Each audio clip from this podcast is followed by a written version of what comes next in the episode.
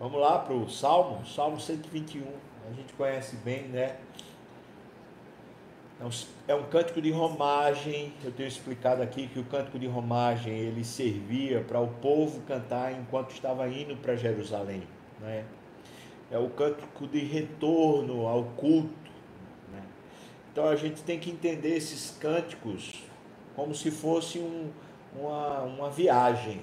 Eles estão indo, estão, estão no caminho, estão na direção. Então, enquanto eles estão indo, eles cantam e eles lembram quem é Deus, eles lembram é, o cuidado de Deus, a graça de Deus, eles lembram a história nacional, enquanto eles estão indo para o templo para adorar.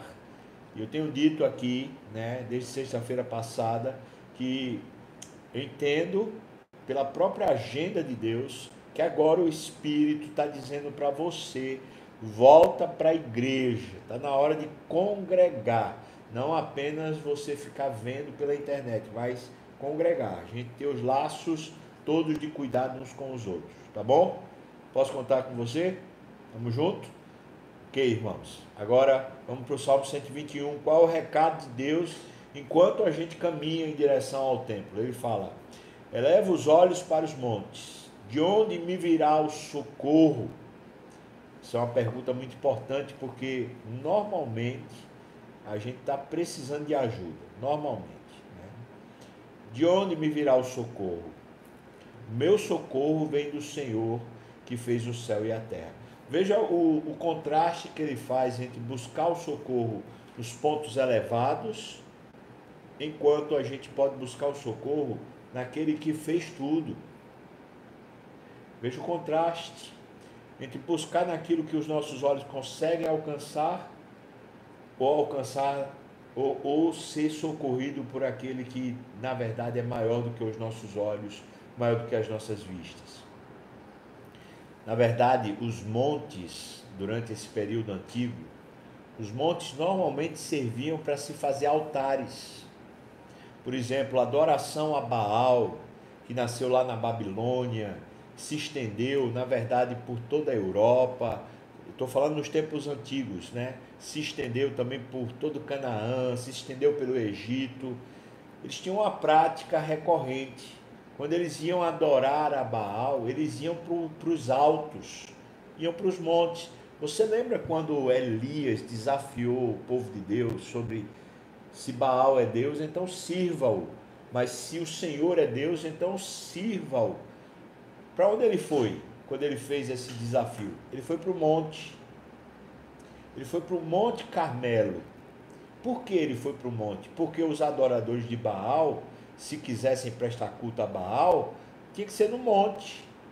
Então veja, quando ele está falando, eleva os meus olhos para os montes, eu acho que ele está revelando três coisas nesse monte. Primeiro, os lugares mais altos, as coisas mais altas, as coisas que normalmente geram para nós confiança, porque elas são mais altas. O que é que é mais alto? É riqueza, é de repente ciência, é de repente medicamento, uma medicina, é poder, influência financeira, isso normalmente na nossa sociedade é mais alto, é mais elevado, a gente confia, né?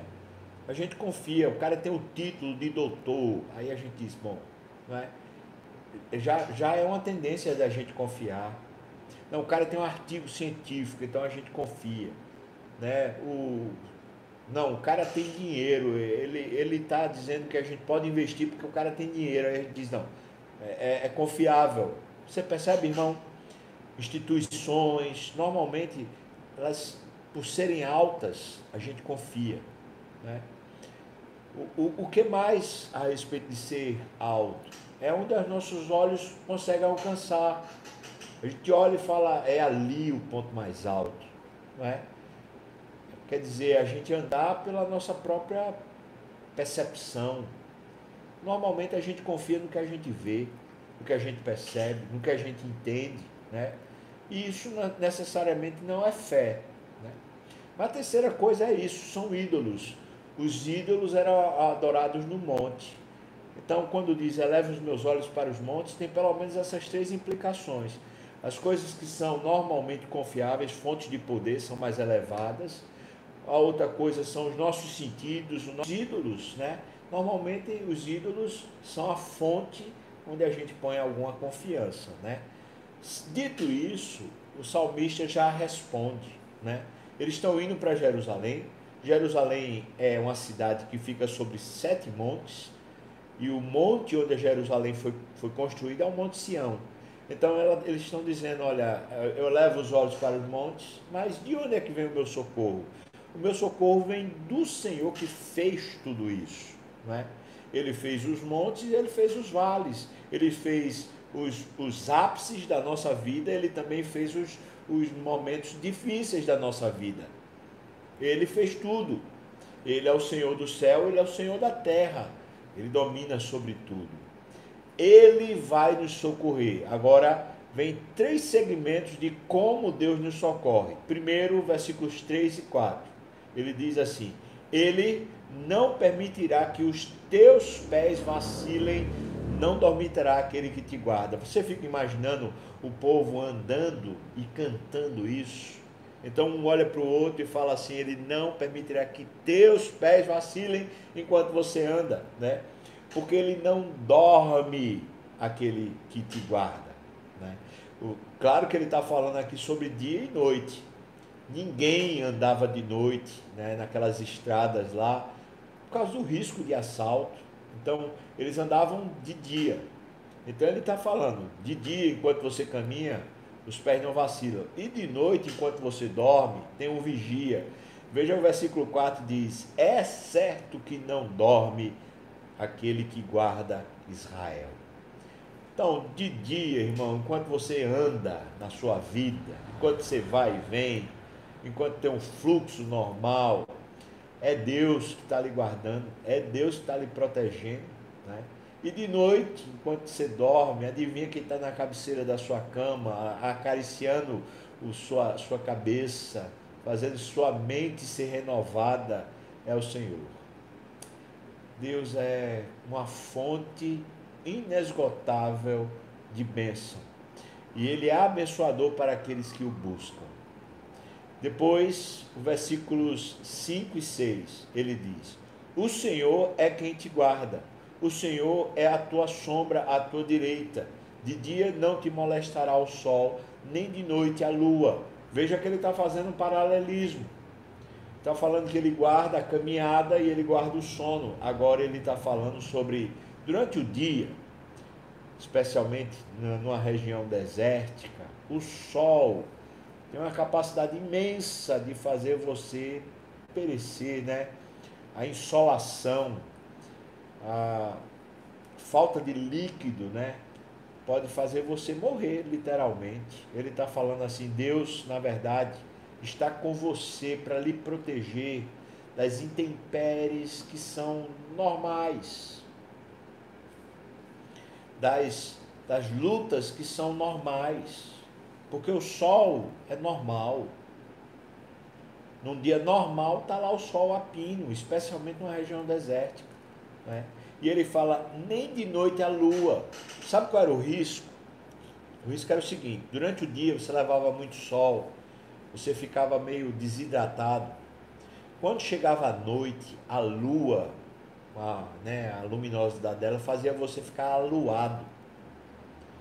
O alu, o, esse, esse, essa, essa palavra, né, essa expressão aluado, é aquela pessoa que fica tonta, fica de zoeira ela não sabe mais para onde está indo, ela não sabe mais o que, é que ela está fazendo.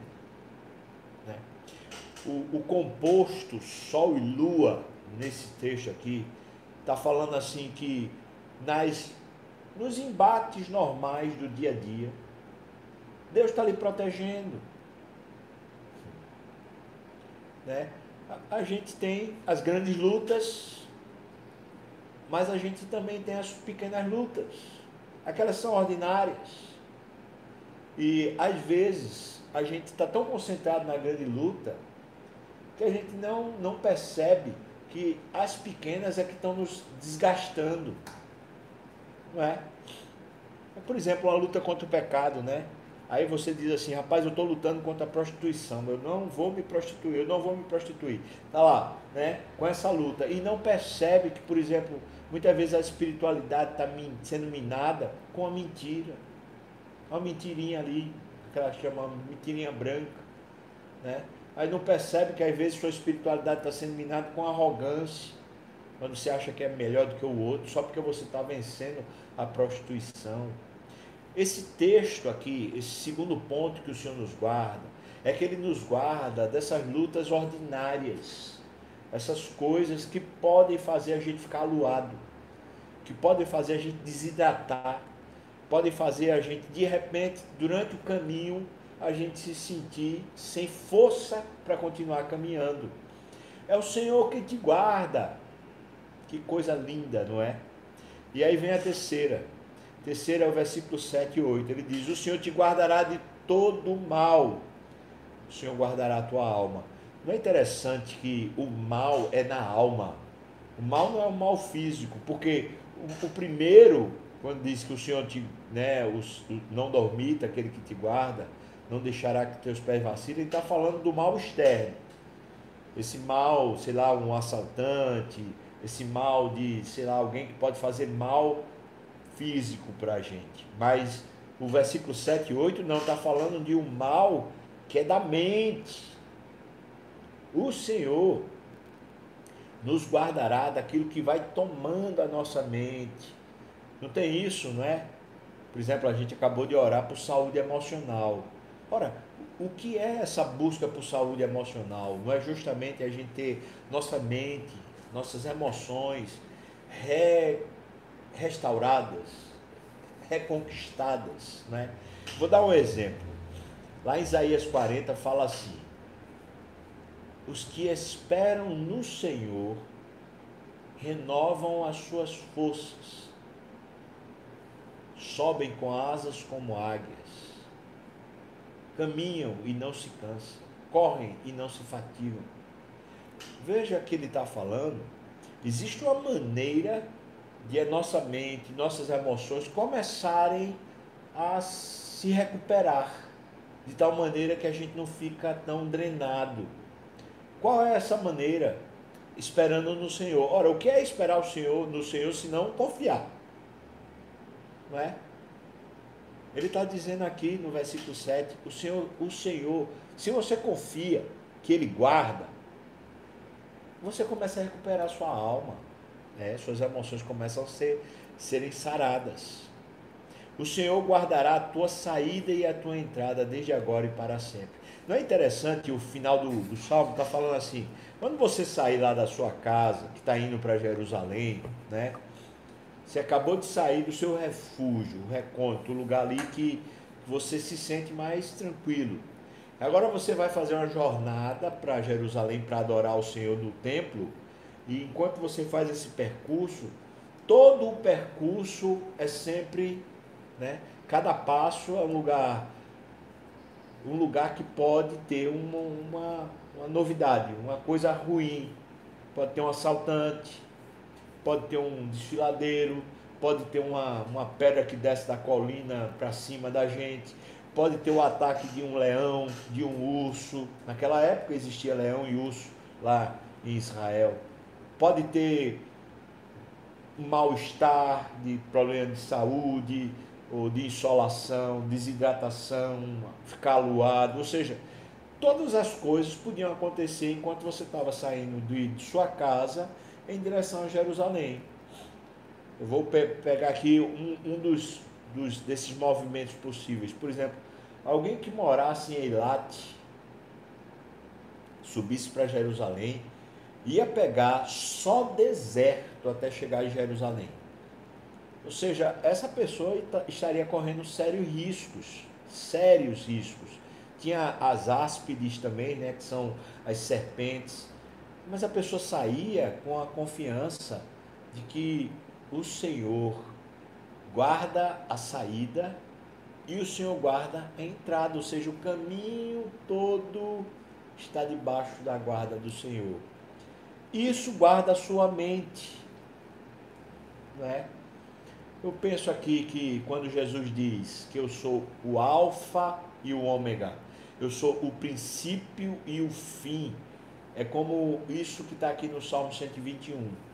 Deus é o nosso start, ele começa os processos e Deus também é o nosso ponto final. Ele diz: acabou. Todos os processos que nós vivemos e convivemos, Deus começou e Deus vai terminar. Você abriu uma empresa, se algum dia tiver que acabar essa empresa, Deus que fez você começar é o Deus que lhe guarda até o fim, né? Cada processo da nossa vida, você casou e disse até que a morte nos separe. Essa, esse dia da morte é o fim. Deus é o alfa e Deus é o ômega. Deus é aquele que nos guarda a entrada e a saída, ou a saída e a entrada. Ele é quem começa e ele é quem termina. Ele está em todo o percurso nos protegendo. Então o salmo é um salmo de proteção para que eles cantassem. Eu fico pensando que a pessoa que estava caminhando ali, né, em direção a Jerusalém, com expectativa da festa que ele vai participar, presença de Deus, o enchimento do Espírito, a comunhão com os irmãos, aquela coisa toda boa que tinha em Jerusalém. A festa das tendas, por exemplo, era lindíssima, né? Todo mundo em tendas ao redor de Jerusalém. Eu fico imaginando aquele grande acampamento, aquela coisa maravilhosa sendo vivida pelo povo. Eles estavam indo com grande expectativa do que eles iam encontrar lá em Jerusalém, fazer o sacrifício, ouvir a voz de Deus, ouvir de novo a palavra de Deus. Eles estavam animados com expectativa. Enquanto eles estavam indo, eles se lembravam dos riscos. Será que depois do, da próxima da próxima pedra, da, do próximo encontro, será que vai ter uma cobra? Será que vai ter um leão, um urso? Será que quando tiver a noitinha, meio na sombra, na penumbra, vai, vai vir algum assaltante para entrar aqui? Os riscos da caminhada, da jornada. Então Deus pega e cobre a gente em todas as áreas. Não é? O Senhor nos protege, nos protege dos maus, dos males externos.